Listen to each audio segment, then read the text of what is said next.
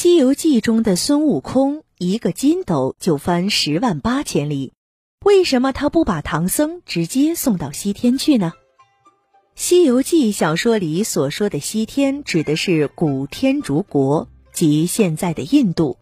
因为古代缺少地理知识，中国人以为印度国已经是在天的最西边了，所以叫天竺国为西天。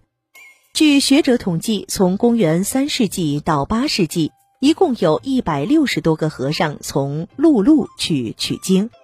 这些高僧离开中国，不顾个人安危，长途跋涉到天竺求经，平安返回来的只有四十二人，大多数人都死在了异域他乡。《西游记》虽然是神话小说，但它是根据初唐时期玄奘去西天取经的真实故事改编的。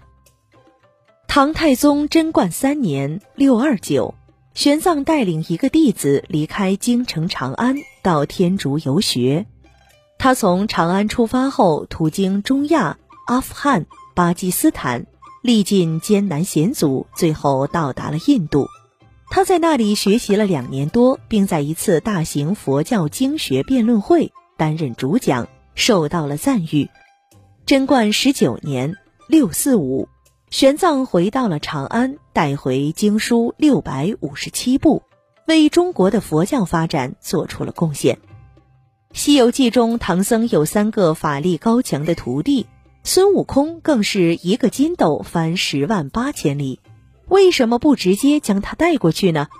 书中这样写道：“三藏道，你三个计较着哪个驮我过去吧。”行者道：“八戒驮得。”八戒道：“不好驮，若是驮着腾云，三尺也不能离地。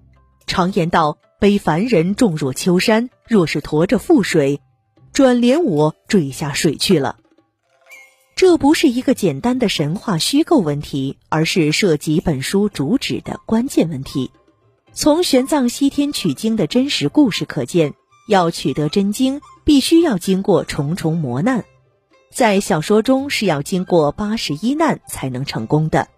正如电视剧的主题歌唱的那样，要有敢问路在何方的探索精神，才能踏平坎坷成大道。写唐僧敢于历尽艰险的故事，更在于鼓励更多的读者以他为榜样，不怕艰难险阻，为真理永远执着向前。如果直接带着唐僧飞到西天去，就失去这样的教育意义了。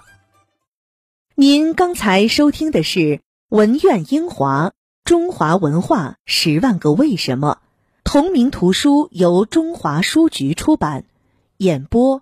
王嫣。